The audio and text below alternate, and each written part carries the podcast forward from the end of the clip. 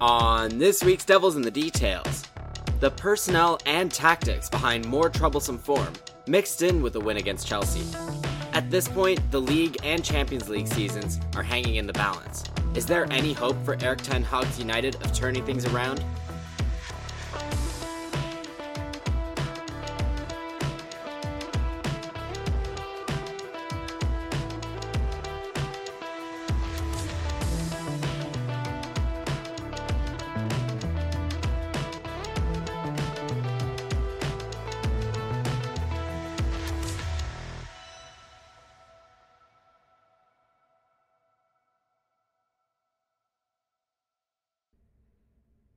Kees, I don't even know what to make of this recent run of form.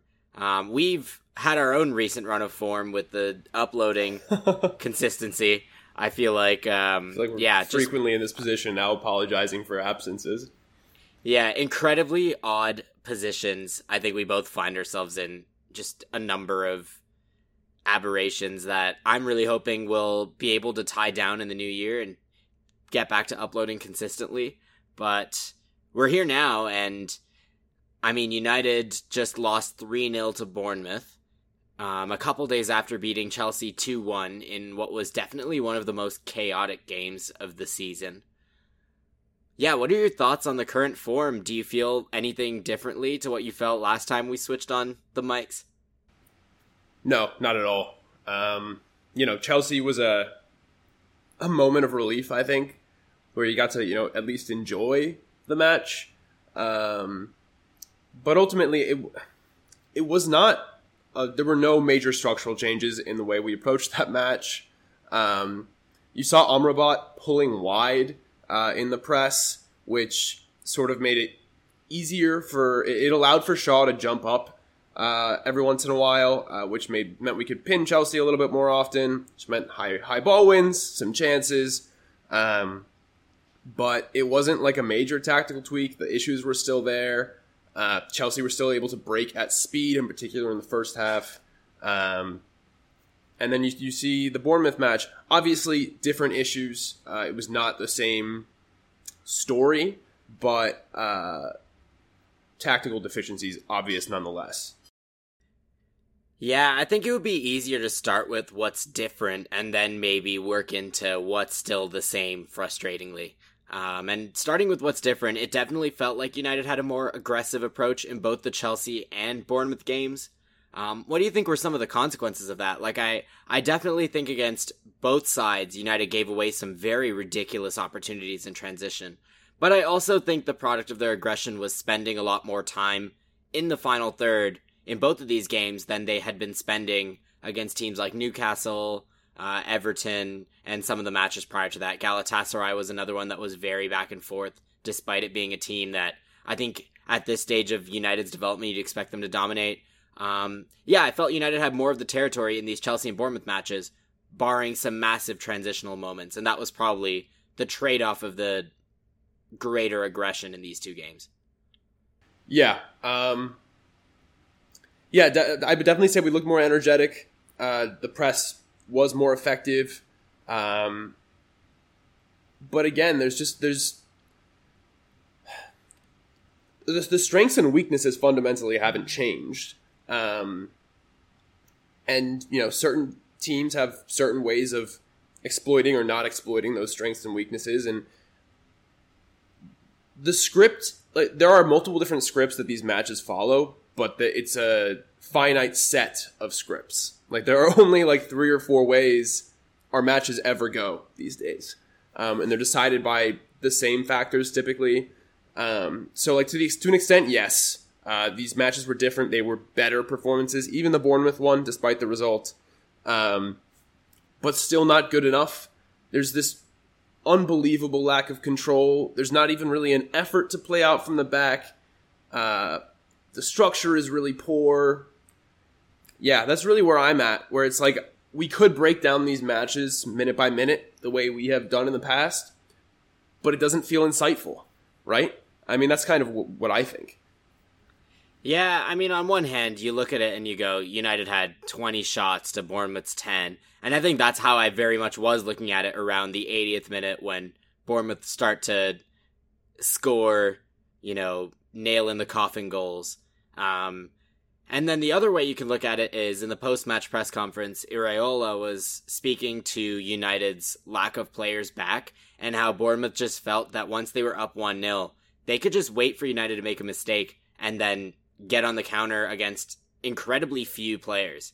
It just feels like, you know, we did an episode in the summer talking about rest defense. It feels like the rest defensive configuration is not even there in these matches. It just feels like everything. It feels like last season, if you had a, you know, if, if you looked at United's progress as they're doing certain aspects of what modern teams do very well, and then compromising clearly on other aspects, it feels like what they've tried to do this season in a way is like it feels like they're compromising less, but also doing the things that they did well before less. And the compromising less is not working. So it just feels like they're doing a lot of things very badly. Um, and so even though I think the Chelsea and Bournemouth performances were better, they weren't better in such a way that inspires faith that this team has turned a corner. They were just better in the sense that I think the team might get more results in the short term playing this way, but also when they lose, it'll look way more calamitous because they're sending tons of players forward and conceding huge opportunities in transition that I don't really feel like Bournemouth actually capitalized on that much, but they didn't need to because they rather on the counter because they did score two goals from transition situations where United gave up the ball, but it, it felt like they didn't really need to because they were already up a goal and United weren't really generating any threat despite all the shots. Yeah, I was gonna say twenty to twenty shots to ten shots, but Bournemouth had more expected goals, um, and you know twenty shots, one point one expected goals for United. So horrible quality of shot. So it's not even really like the pressure was was yielding chances. Um, yeah, and then and then you see, I mean, ultimately undone uh, trying to play out of uh, Bournemouth's press. I think for me, this is the most frustrating and bizarre thing. Um, I do not believe that United lack the personnel to play out from the back anymore. Uh, even even now with Lisandro Martinez hurt, uh, I think the the personnel is available to do it. Um, and yet, a there's minimal attempts to even do so, and b when it is attempted, it often ends in calamity, like Bruno playing this very ill advised lobbed pass to McTominay. McTominay fails to take it under control, and that's that's what leads to the opener. And then, you know, it like Iraola said, we're chasing, we're not generating real shots, and we're so wide open. Uh, you've already lost, uh, and and so I, yeah, I I wish I could bring something more interesting to this conversation, except that other sides with less talented footballers, and I don't mean just like raw talent, I mean their ability to, their technical and physical ability to play out from the back, manage to play out from the back. And I, uh, most of these players are new to United in the last 18 months, so I don't think it's a mentality thing. And that leaves me thinking, not thinking, that leaves me quite certain it's a tactical issue, and it's a totally unacceptable tactical issue. Like it's totally intolerable. Um, yeah, yeah. Build up build, build up sequences basically go one of two ways for United. Um, it's either Onana goes long immediately, or it's you know United cycle out of I think the first spell of pressure such that they get to the point where the center backs are near the end of their third, approaching the half line on the ball, and then there's just no options to get it into midfield. They never play through midfield. They try to go wide, they try to go long, but I can count on one hand the number of times that, you know, they played through midfield. And pretty much all of it in recent matches, when they do play through midfield, has been Amrabat or Mainoo receiving the ball, turning around, carrying out of pressure, and then playing a pass. It hasn't been anything in the system that, you know, involves midfielders creating space for each other to receive the ball and then turn a carry into into pressure creating situations. And that's an issue because all you're doing is you're shifting the block. You're not penetrating the block by playing build up that way.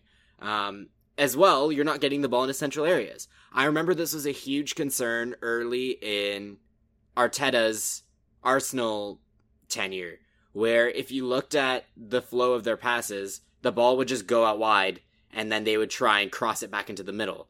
And they weren't creating attacking threat because they weren't penetrating the center of the pitch. They didn't have strikers who were valuably converting half chances into shots, um, which you saw with Anthony Martial on the weekend until Højlund came on. And then they didn't have midfielders, especially early in the final third, who were receiving the ball, turning, and facing pressure. Um, and then as soon as they got players like Odegaard and Smith Rowe into the side, it started to change.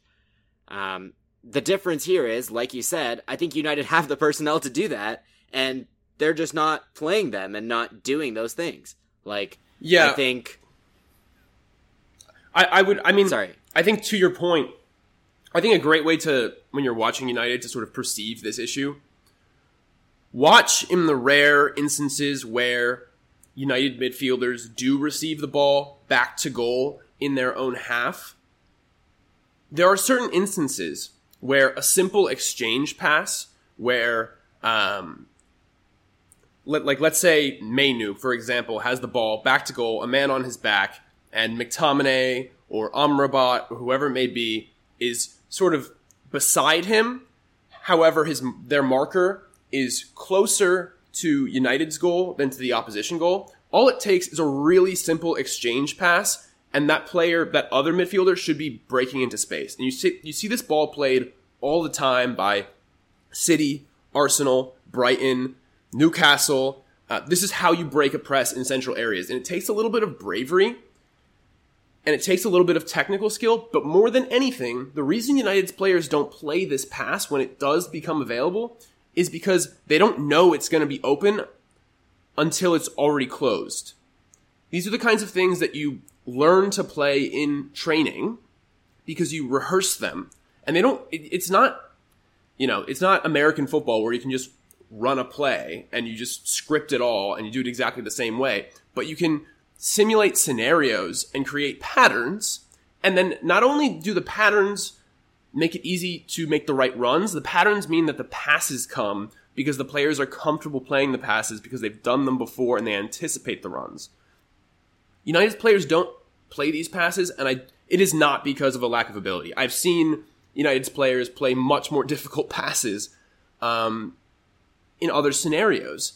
It is a, a, a matter of policy. They're not being shown to value this, and it's incredible to me because every other serious side in football does this. And so you, what you wind up with is exactly what you're describing, this emphasis on wide build-up, playing down the wings, and you would think maybe that that is a um, defensive mechanism. You know, you keep the ball in wide areas, which makes it easier to have central compactness and not be exposed. But instead, what United do is they overload a wing, and they don't leave numbers in central areas to maintain that compactness. So instead of keeping the ball in wide areas and reducing risk, they're sh- shoving all of their numbers into a place where they can't have rest defensive impact in an effort to build in wide areas. So you're both A, less incisive, and B, more exposed when you build up this way. It's a horrible way to structure how you move the ball down the pitch.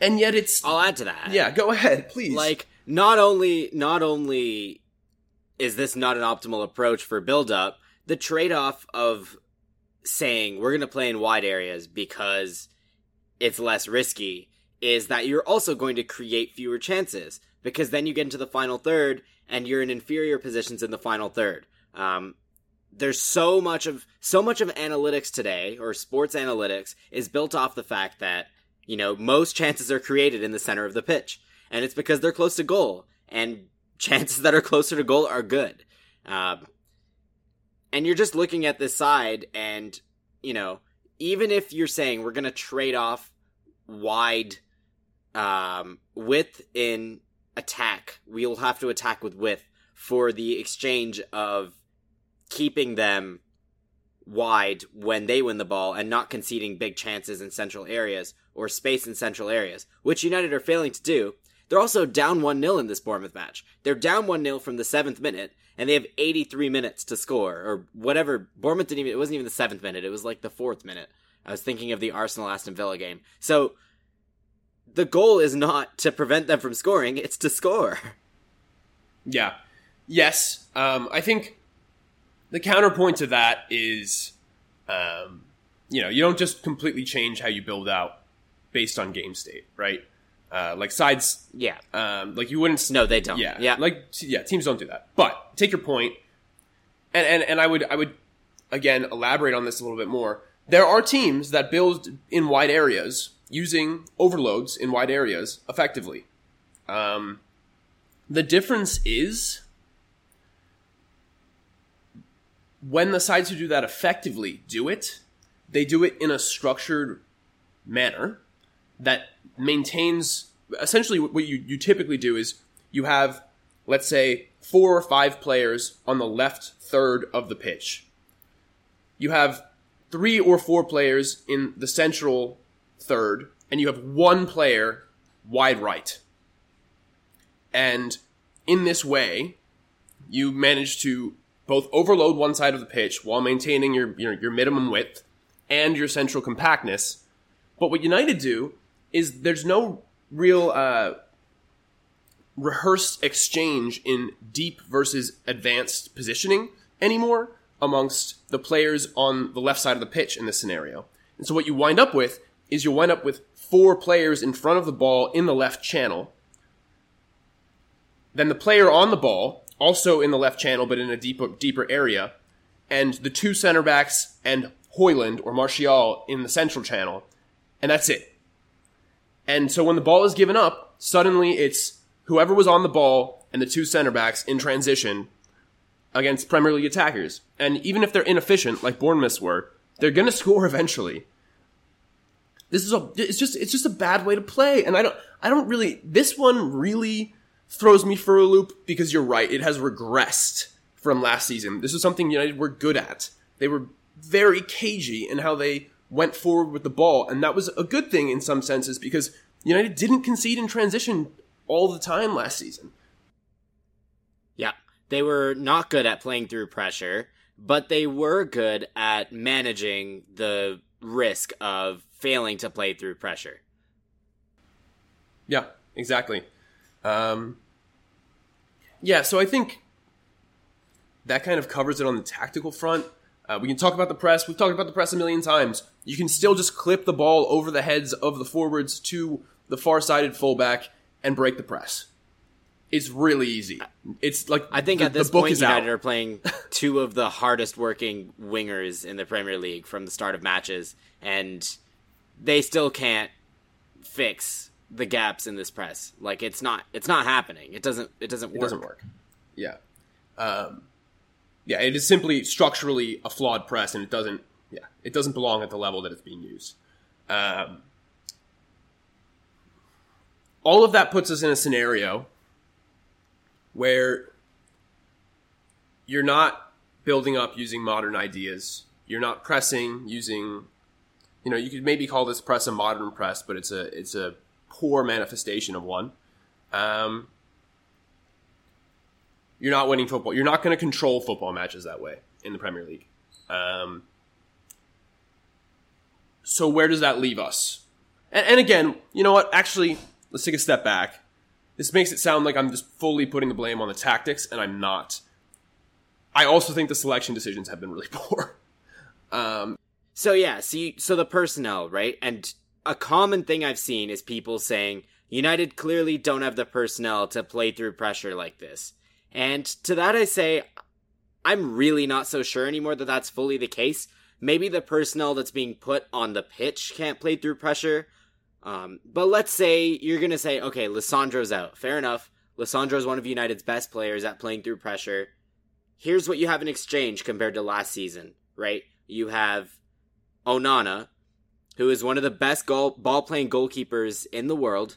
I think for some people within the yeah, I was gonna say I think for some people within the fan base that has become contentious. which I don't think make. I'm sorry, I, I just don't think it makes any sense. Like he clearly is very talented on the ball. Full stop. anyone who wants to level stuff about Onana's season, shot stopping, and distribution at this point, I understand, but I'm also to say that I'm to still choose to take the five years of evidence prior to this over the like 20 games in a in a team of very very mixed performances. And that's not saying I'm defending everything Onana has done over the last 10 game stretch I thi- whatsoever. I think the Galatasaray match is really hard to defend. Like that, right? I'm not no, no, no, I. I know, I'm not know, no, no, defending I. I know. I'm, I'm, I'm yeah. taking it a step further.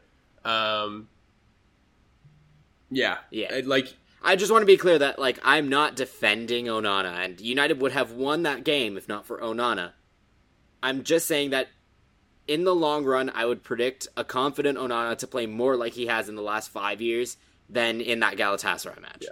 And I also think on And balance that's- he's that's been very good in the last like recently. Like the Galatasaray match notwithstanding, I think he's been very good. Uh, and also the numbers back that up. Uh, but yeah, anyway, Yeah. go ahead. Yeah. You added Onana, one of the most reputable ball playing goalkeepers in Europe, who also played for Ten Hag in the past, played in the Champions League final last year, did it at the highest stage. You added 80 million pounds in midfielders, including Sofian Amrabat, who played defensive midfield and was the main build-up orchestrator for the highest possession team in Italy. You added Mason Mount, a player who's He's basically not played, but yeah. yeah, I mean he hasn't really played, but super capable in the press. Ano- another player who can turn and carry the ball better than any of United's midfielders from last season. You added Kobbie Mainoo from the academy, the best academy player at this that I've seen come through United's ranks, possibly in my lifetime. I think I, he's Definitely probably the, in the last five to ten I think years. he's probably the best to come through a Premier League academy at this specific thing in the last five years. Is there someone I'm forgetting? Like Maybe, Lavia? but point is he's very good. Yeah, Lavia. Point is he's really good. Loftus Cheek is another one I can think of who's really good. Point is, very good. then Harry Maguire has had a turnaround in form. He's been pretty efficient on the ball in these last few games. I'm not going to say he's one of the best ball playing center backs in Europe or anything like that, but very solid player on the ball. Teams like Brighton are playing out of the back with center backs that had no reputation of ball playing at all before Graham Potter got there. You can play out of the back with Harry Maguire. Here's the thing multiple of these players are not ending up on the pitch. Ten Hag has had two of Mount, Amrabat, and Mainoo available for like two months now, and I don't think there's been a single match in a long time where the two of them have started together. I think the last one was that was maybe that Newcastle match in the, in the League Cup. Not that that match plays to my point, but that was the last time. And I, and then the time before that was Crystal Palace when Amrabat played at left back in the League Cup and Mount played in midfield. That's it. Often you will see Dalot, Shaw, and Reguilón are fit, and Aaron Wan-Bissaka will start at right back. Another time where you're creating a personnel deficiency that hurts you in build-up. And my point isn't like, oh, these players are not good, and these are the ones I think are good and should be starting. My point is the personnel decisions being made don't don't reflect that of a team that seems like they want to solve the issues that they are having in build-up. Well put. Yeah, well put. There's nothing ambitious about these selection decisions. I think is really the issue more than anything else. If you were, if this was a side that was already functioning at a high level, and then you said, okay, we have this one issue, and I'm going to make a compromise to tweak this issue, but we're otherwise still going to have this identity as this modern, effective side. That would excuse, to a much greater extent, regularly using Wan-Bissaka and McTominay and Martial getting minutes over Rashford and Højlund, which I don't understand at all. I don't think it would excuse that one. like like yeah, like that that that I can't understand at all unless it's a fitness management thing, which I don't think it was. Um, I think it might have been a fitness management thing to not start Højlund. yes, But I don't get why he didn't start Rashford. yes, exactly. Like Rashford's form notwithstanding, he's still capable of impacting matches to a much greater extent than Martial ha- is. Martial hasn't impacted a match in like two years. I, I digress. On the issue of identity, when you don't have any tactical identity and you're you have no control over matches, and everyone knows that you need to get to a point where you do have those things, using Scott McTominay and Aaron Wan-Bissaka, for example, regularly. There are other players. Eh, not really. Those are really the two main. The other players who this, I would say this applies to, add way, way, way more significant benefits to the team. Yeah. I think that's the like. I don't think either of us are gonna come on here and say that you should bench Bruno to get better and build up because it would be ridiculous. You shouldn't bench Bruno to get better and build up. But Bruno's adding, you know, But Bruno's if Bruno, you look at the numbers, Bruno's adding like three quarters of a goal every game. yeah, and Whereas also McTominay adds like a goal every three games, and Wan-Bissaka adds yeah. I mean, defensive impact. Well, like, all right, a few things. Because McTominay is on the pitch, Bruno has to take up a role in build-up, which is the reason he was in that spot playing that clipped ball to McTominay that led to Bruno to Bournemouth's opening goal. So, and again, like, it's not really about the individual outcomes. It's about like okay, McTominay to a certain extent offers box threat. I still think it's exaggerated the extent to which that is true. But it doesn't matter if this side has if this side generates 1.5 goals a game instead of 1.35 goals a game because McTominay's in the side. If that's the bar, they're like functionally they're be, being like the sixth best team in the league versus the seventh best team in the league because you're playing a totally incoherent style of football, but you're also using McTominay who offers this one niche value. Like it, it's just losing the forest for the trees. And I like I know that we praised this sort of pragmatic approach last season, where it was like, oh, he's you know the, principles and he's getting the results. But but now that the principles are completely gone and the results are gone, the selection decisions cease to have any meaning at that point. Like the, the, there's just it doesn't fit together. It doesn't make sense. And so I don't know. I I think I'm at the I'm I'm once again at the point where it's like I I would prefer to have somebody who sticks to their ideas. it's it's everything in good measure, right? Like a couple of compromises with personnel that's clearly not fit to play a certain style. Like I don't I, I really do think if you were getting De Gea to play, you know, line breaking passes under pressure all of last season, United would have made mistakes leading to goals all of last season. And I think that as a result, that's a perfectly reasonable compromise to make to go, maybe we can't do that with this player and find other ways to do it. And I think that was the bulk of the evidence we got of compromising last season was, you know, United tried to do things, found out by getting humbled, we can't do those things, and then dialed it back and went, okay, in the summer we'll recruit better players, and then we will begin to make strides towards those things. And in the meantime, we can do some of these other things. The out of possession play got better. Um, the build up got better. The rest defense got significantly better. I think you were, were beginning to see signs of United actually being able to break down low block sides better than they could under previous management. Even, I mean, many will argue it's because of Rashford's form. To whatever extent that's true, Rashford got the best numbers of his career. There were many, many. Re- Bruno got the best numbers of his career, even though they didn't materialize in actual finishing. Like, there were many, many things to look at to go, this team is making progress in these areas, and yeah, they're bad at these things, but they can get better. But now it feels like, you know, A, if you're to make compromises, they better work. And B, if you're to make compromises, they have to, it has to make sense in the long run. You have to go, you know, this compromise is not going to hinder us from getting results in the long run, but it's going to allow us to get through the short term. And I just don't see that anymore with some of the decisions being made. Um, as for the, you know, goal threat thing, right? Let's say you have, you know, we're, we, we've talked about Bruno in the press. We, we both think Bruno's fantastic. Bruno's not good under a press in his own third. That's the, that's the reality. We've, we've said the same thing about McTominay. Um, some might argue that McTominay has played in a deeper midfield role his whole career, and therefore we don't actually know what the ceiling of his attacking output is in this role. Okay, let's dial it up to a thousand and say it's amazing and say he's essentially a striker in output, right? Teams that have two strikers and Bruno Fernandes all producing at a very high output level don't simply stick those three guys up front and then just like funnel the ball into them, especially when two of them are are playing as central midfielders. If you want to get that output from McTominay into the side, you have to make other concessions, and the concessions can't be your ability to get the ball from one side of the pitch to the other.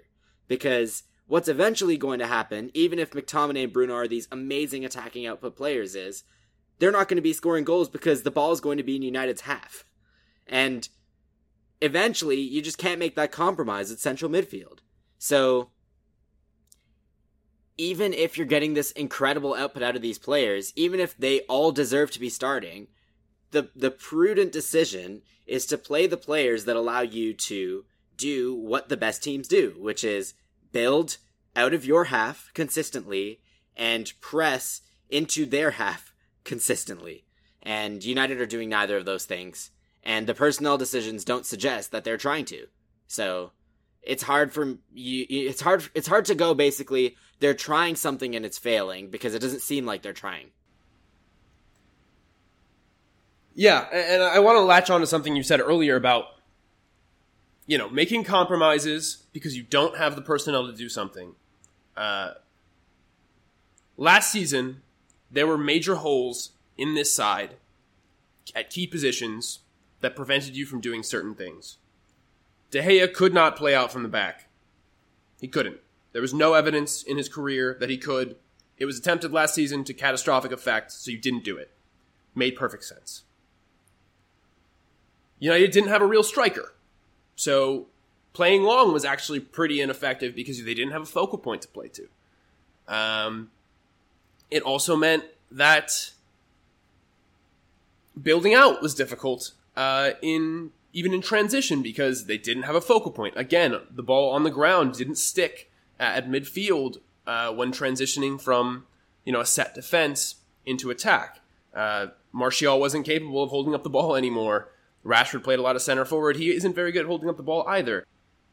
These things made sense, like you said, at the time. You make acquisitions during the summer. It does not hold water anymore, the idea that you don't have the personnel.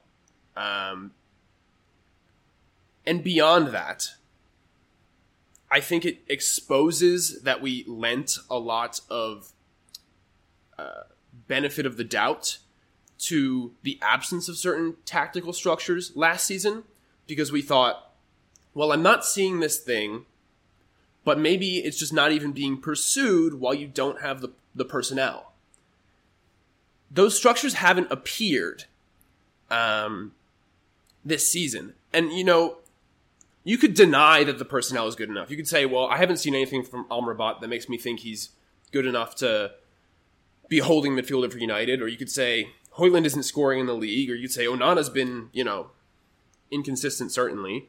Um, so how are you putting this tactically on the manager? It's the players. The players are the problem. You've been saying for years the players are the problem. Players are still the problem there was never even an attempt to take the current players who have been acquired for this purpose and and and put structures that work in place. It's not like they were taking up certain positions that would have worked if they were better players and then their execution was failing them.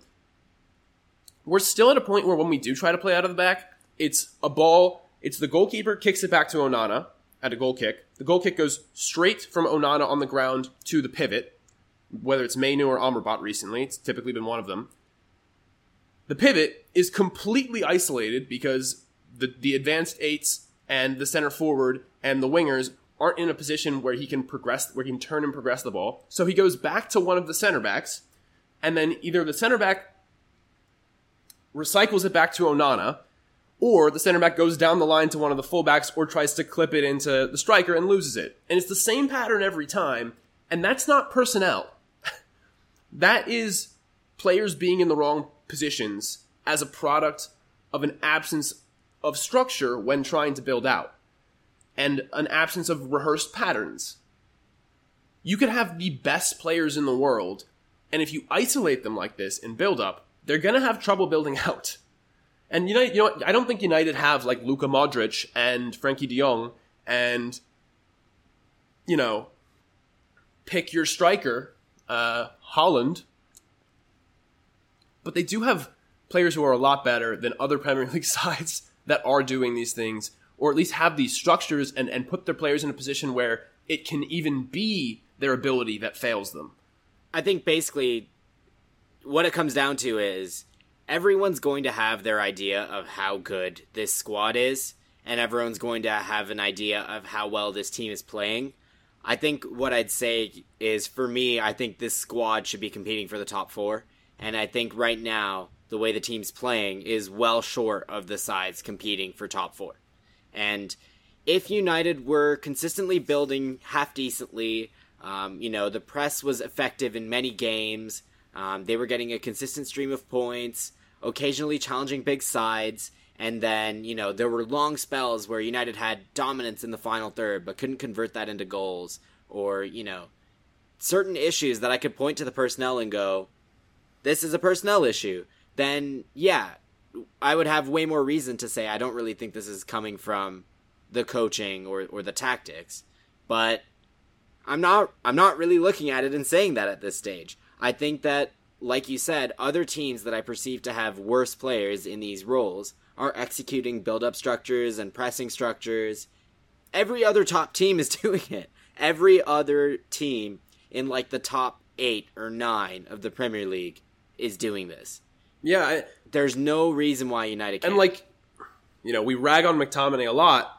To McTominay's credit, I don't think he's like a crazy outlier in terms of like his technical ability relative to like the worst technician in other Premier League top half sides amongst players who are like at least peripherally involved in build up. Like I don't think it's impossible if you for you to have 10 talented players around McTominay with the proper build up structures and build up well. Like I like I don't think it, it's not even fair to say like if if you know I I do think it is baffling that he plays consistently. But he's like he's not the only reason United can't build out. like United United should not. be able to He's build out even not. with him on the pitch. Um and it's and no, he's definitely yeah, not. like And like I'm not saying the attacking threat stuff to like diminish his attacking output. No. he scored twice I against mean, Chelsea I mean, and United won two. I mean, I will, dim- I, I will diminish his attacking output. He has 3.3 expected goals on the season, and 1.8 of those came against Chelsea. Like, if you if you take away the one game, he's like a one goal every 10 games player in this role, which is just like not worth what he's giving you otherwise. I will say that much, but like, honest, I might That's even still what I think. I might even, I not- might I'm even, here to, dude, I might even cut that out because like of the episode because it's just so. Who cares whether that works or not? It's about the fact that, like, millions and millions and millions of pounds later, the identity of this team is zero control and hope a ball falls for McTominay in the box. Like, th- that's like good outcome. What we're happy with. Those are the good games listen, there might there might be huge problems. There probably are huge structural issues at United that have nothing to do with the manager, but that is not a coherent explanation for why these talented players have no tactical grounding on the pitch. Like no no no quality tactical grounding on the pitch, I should say.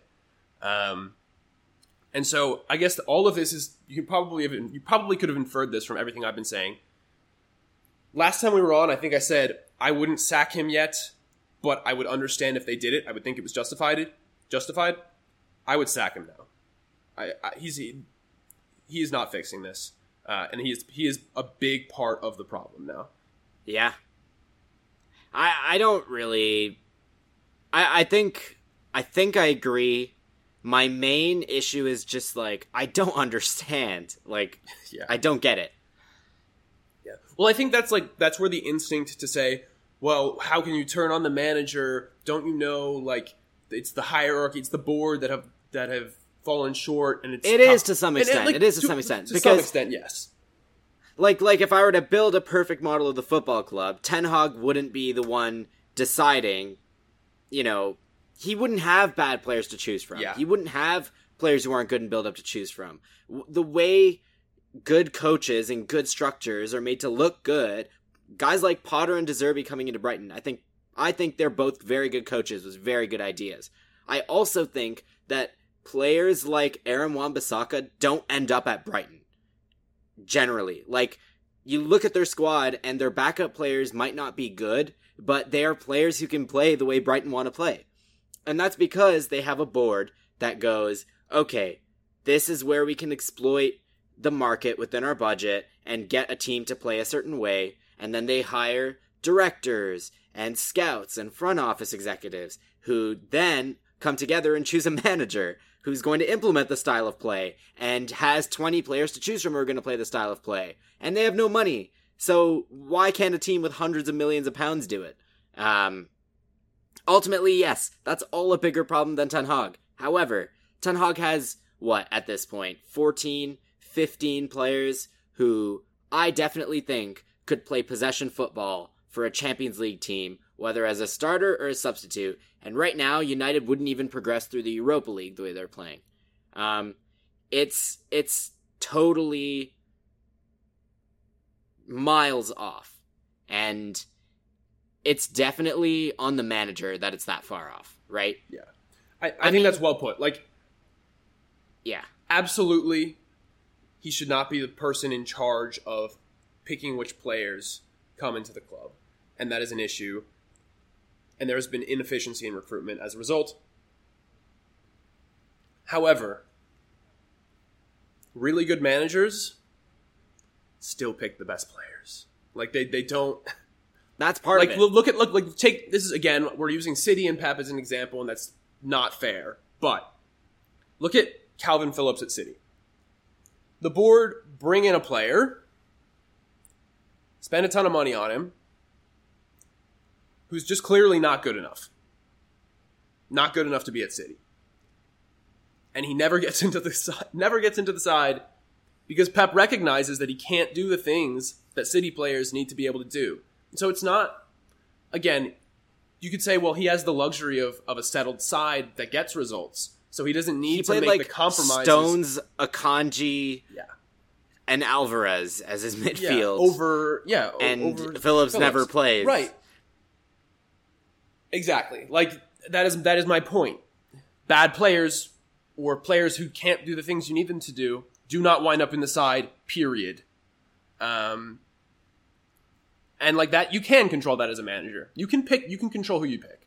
And United have good players to pick from, and he doesn't pick the best players. It's not just hundred million pound players who are playing for City. Like they play academy players. They play, you know, they play players out of position. They do all kinds of things, but certain players don't make it into the side, and that's always the way it's been. And yeah, it's easier for Pep than it is for Ten Hag, and that's that was my point two Yeah. minutes ago, Yep, right? absolutely. It should be easier for Ten Hag. Yeah, I think I think two year a lot of people are getting flashbacks to two years ago when they felt that we were in a similar position. But I think what I'd say to that is there were there are a couple of things that make me feel that you know what ended up happening two years ago is you know around this time United sack Solskjaer, they bring in Rangnick, the team does not get better, or it gets slightly better and then gets a lot worse. Whatever, however you want to frame it, they weren't good enough to play in the Champions League at any point in that season. Fine. There are a couple of key differences. Number one is even when United were very good, I think there were clear tactical issues for which there was no explanation.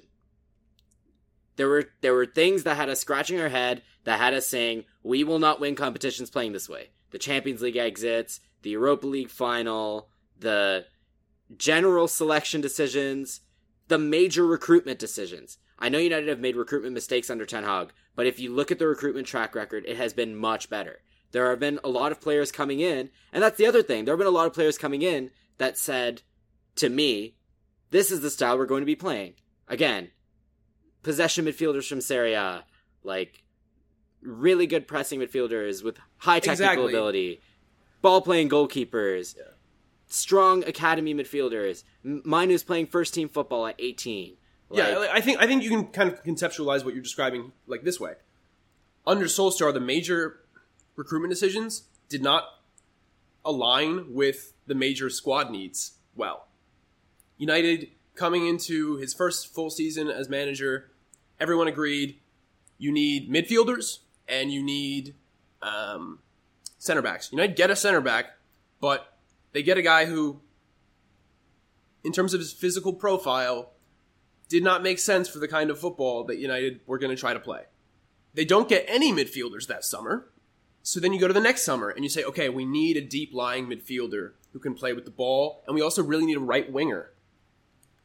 United do not get a right winger that summer. That summer was really a catastrophe from a from a recruitment standpoint, and I don't think you can entirely put that on Solskjaer. But um, yeah, um, the ensuing summer, you say, okay, we really need a right winger. We really need a defensive midfielder. Those are that's those are the needs. You get the right winger in Sancho, but then he doesn't wind up playing right wing, and you don't get a midfielder, but you do get Cristiano Ronaldo and Rafael Varane, which like center back and forward and broadly like left forward slash striker were not needs at all. It never made sense. And I don't think you can completely remove that from Solskjaer. I don't think you can say Solskjaer had nothing to do with that. He clearly was involved. You look at the last two summers, and it's very different, I think. It's we need a left footed center back, we get a left footed center back. We need depth at left back, we get a left back. We need a right winger, we get a right winger. We need a midfielder. We get Eriksen. Eriksen wasn't a perfect profile fit, but he did, you know, clearly fit a certain profile. He was technical, and we didn't have technical midfielders. Well, there was a clear pursuit of someone else, oh, also, and then yeah, I think yeah. it. No, go ahead. No, I, I mean, I think, I think ultimately, I look at the Casemiro and Antony signings and go, there are some pr- recruitment principles that are wrong here. Yes, oh, but Casemiro, totally you look forgot. at the system and you go, Antony I want to play a certain way. I'm getting a player to play that way. Um, there are issues with that signing, Huge but in the context of what we're talking about, not not a problem. It, it, it, right? it was you, you, got a player. We need a thing. We get the thing.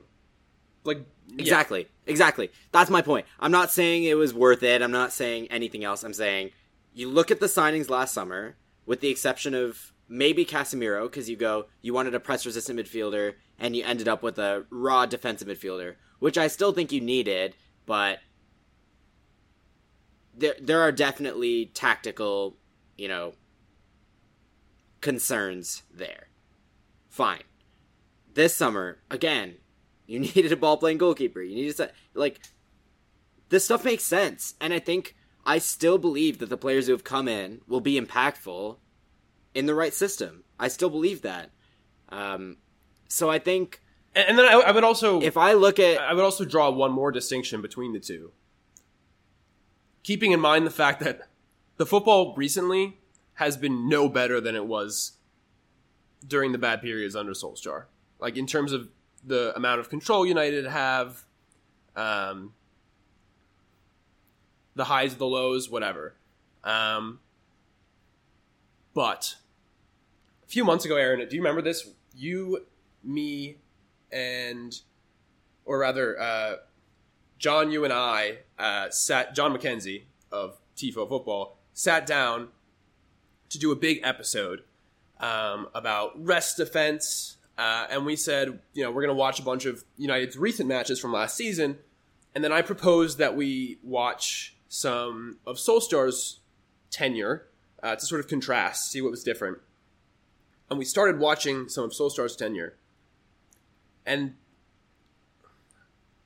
it was not discernible what structural approach was meant to manifest itself on the pitch.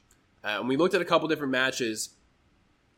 It didn't visually look organized, and this is not me saying that there were no tactical principles, but it didn't look the way it didn't look at all like resemblance of the way other top sides play.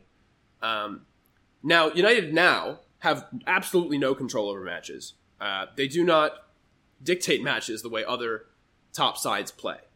Uh, However, you can see the the form of the attempt to do so and where it's failing. Whereas it was a lot harder to do that under Solskjaer. Um, ultimately, is that even material when the the performances are, aren't better? Perhaps not. Uh, but I do think it's a distinction.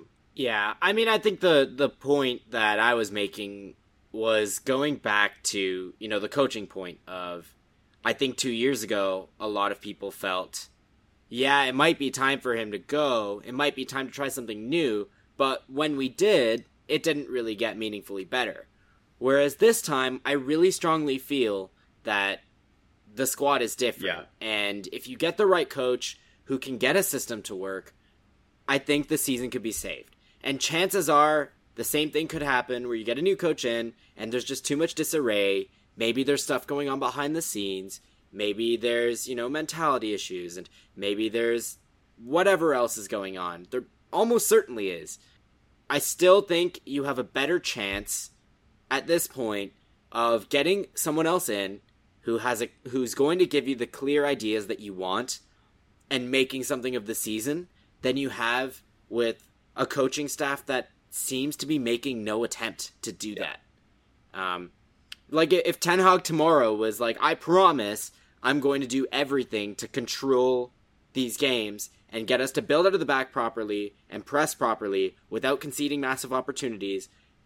Like I, I would, I would almost be more receptive to it. But everything he says and does implies that they're not focused on that. Yeah. And I think United should be coached by someone who is focused on those Yeah. things. And I think that this squad can be good with someone who is focused on those things.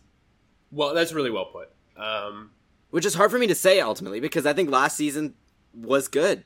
Like last season was the best I've seen in a long time, and I was pretty happy with the vision of the team. But I- I think- but it just seems to have erupted. I think, I think that um, the real hallmark of a great manager is a willingness to try new things when other things aren't working. And I specific I don't mean that in the context of compromising on your principles. I actually mean the opposite. I mean, okay, I have this approach to playing the kind of football that I want to play, and we're not playing the kind of football I want to play. Let me change the means so that we can get to a place where we're playing the kind of football I want to play. Not let me change the principles so that we're getting better results.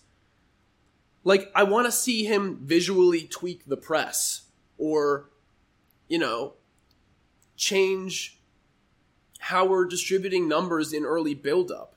Like, just change anything. I don't even care if it works. It would give me way more faith if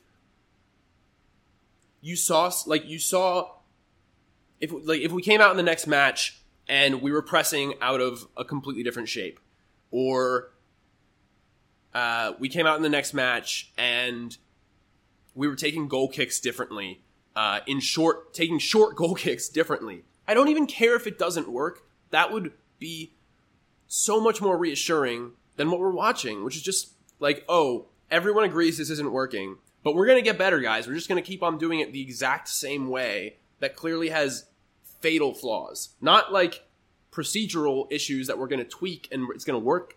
Like they've been doing this for months. It's a small tweak is not going to fix these structural tactical issues. All right. Hold it together, everyone.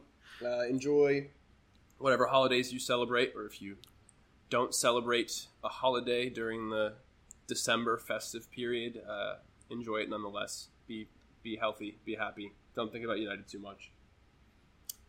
It's nice talking to you. Thanks Aaron. everyone.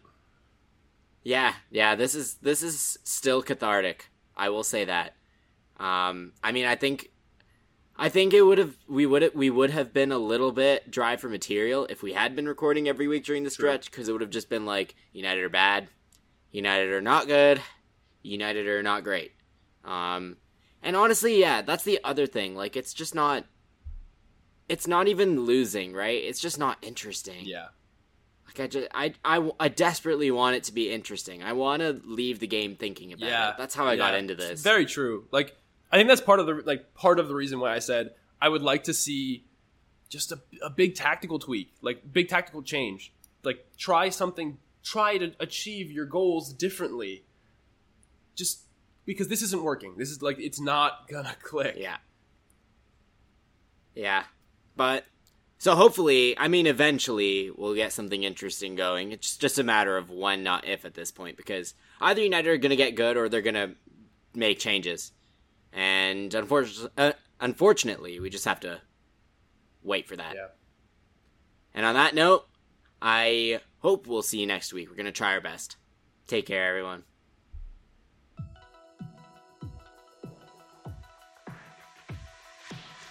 Hope you enjoyed this week's Devils in the Details. You can follow us at Devils ITD Pod on Twitter or on a variety of streaming platforms. Our awesome theme music was made by Jacob Connor, you can find at Jacob J. Connor on Twitter. Have a great week, and we'll see you next time.